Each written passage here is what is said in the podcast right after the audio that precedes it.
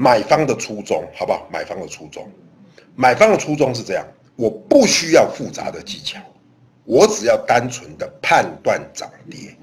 好，这个右下角，好是这个呃林老师这边哦，其实我们做的这个每天的这个分析的研究报告的整理，好，各位可以看到哈，包含到昨天为止了哈，豆粕的期货跟豆粕的期权，事实上它是在走一个什么区间的整理的格局，所以呢，我们该看买方的初衷，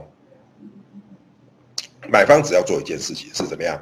第一个，不用缴保证金。没有追缴的风险。第二个，适合刚入门的投资人。可是各位，今天林老师告诉你一件事情：买方最危险的地方就在这里，就叫什么？看涨买进看涨期权，跟看跌买进看跌期权。你说老师啊，为什么这个很危险？吼？你们，你看书本不是这样子讲吗？吼，你看涨就买扣啊，就买看涨期权呐；看跌我就买进看跌期权呐。那涨得越多，赚得越多啊。请问这样的理论的论调有没有错误？我告诉各位，完全没有错误，完全正确。可是我们是来赚钱的嘛？我不是来考博士班，我不是来什么？我不是来念一个什么所谓的博士学位嘛？我们就是想赚钱嘛？我告诉各位，看涨买进期权，看跌买进看跌期权，在理论上都完全没有问题。可是实际的执行上问题可大了。说老师，问题到底在哪里？好，注意听哦。接下来我要就要提出问题的核心哦。好，请注意听哦。来。请大家好好来做思考。如果你认为这么准，你直接交易期货就能获利了。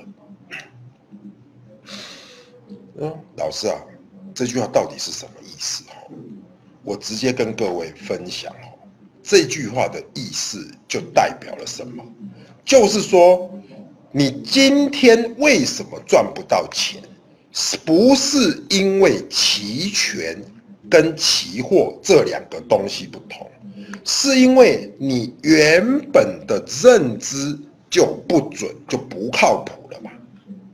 举例，老师，我认为豆粕应该会跌。什么叫做应该会跌？应该会跌就是怎么样？它还没有跌嘛？在还没有跌的时候下，你觉得它应该会跌？那请问你去空豆粕，跟你去买豆粕的看跌期权有什么不一样呢？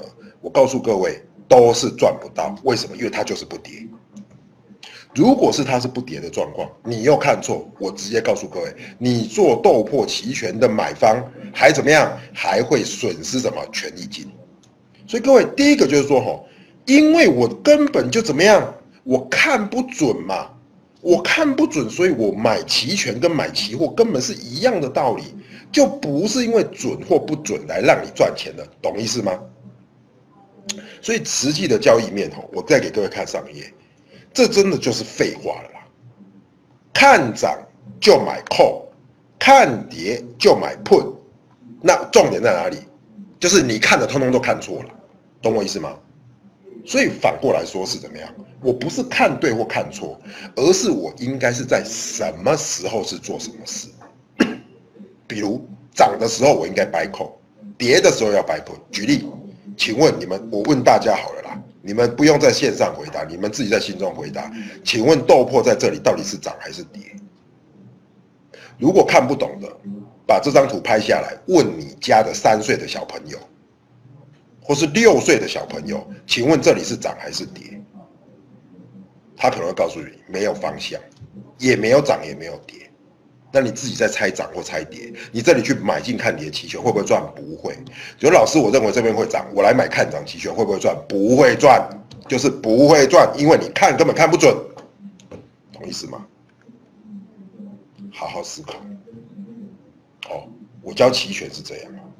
跟别人比较不一样，很多人都告诉你理论，那你自己看书就好，好不好？今天为什么老师能够成为齐全讲师的王牌？大家为什么这么喜欢听我讲？包含大连三个交易所，就是因为我在讲的真的是我们在交易的时候遇到的问题。客户自己在交易，甚至我们老师自己在交易，遇到的问题面就是这个。好，再来思考二更重要。哎，这个却有人 这几天也在问我，我现在看的不准，所以我看远一点会不会比较准？老师啊，我认为哈幺八零一的提权的豆破应该往上涨的机会比较大。所以我去买一个三千的幺八零一，不然这样好了，幺八零一不会来，我就买一个幺八零三，我买远一点，反正到时候只要涨上去我就赚钱。这样的想法对不对？错，绝对错，大错特错。为什么？因为你买越远，你就要买越深度的虚值，越深度的虚值就越怎么样？越容易时间流逝，时间越流逝，你越赚不到钱。所以各位，这两个交易实际面的误区，就必须告诉你，你要面对的就是现在这个时间点，不论是豆粕，不论是白糖，不论是五零 ETF，它的走势的形态到底长怎么样？比如它是一直喷出的，比如它是震荡打底的，比如它是没有方向的。你交易对应的方法是不一样，而不是你我他。林长兴老师，我认为应该会涨，所以我 buy call。我告诉各位，如果我的认为那么厉害，我就用念力让这些期货或期权一直往那里动就好了，我根本也不用交易了嘛。因为控制这个市场大盘的人，上户的什么，我们说的这个大手不是我们嘛，我们只是怎么样，食人牙慧。所以各位。不要去买远月份的期权，买的越远越有胜算。这句话对不对？完全错误。思考，思考，思考，好不好？哦，我们其实用笛卡尔的一句话送给大家，叫做“我思故我在”。同样的，在期权，我思故我赚。你思考正确了，你才有可能赚钱。OK，好，所以买方，好，我这边就做一些补充。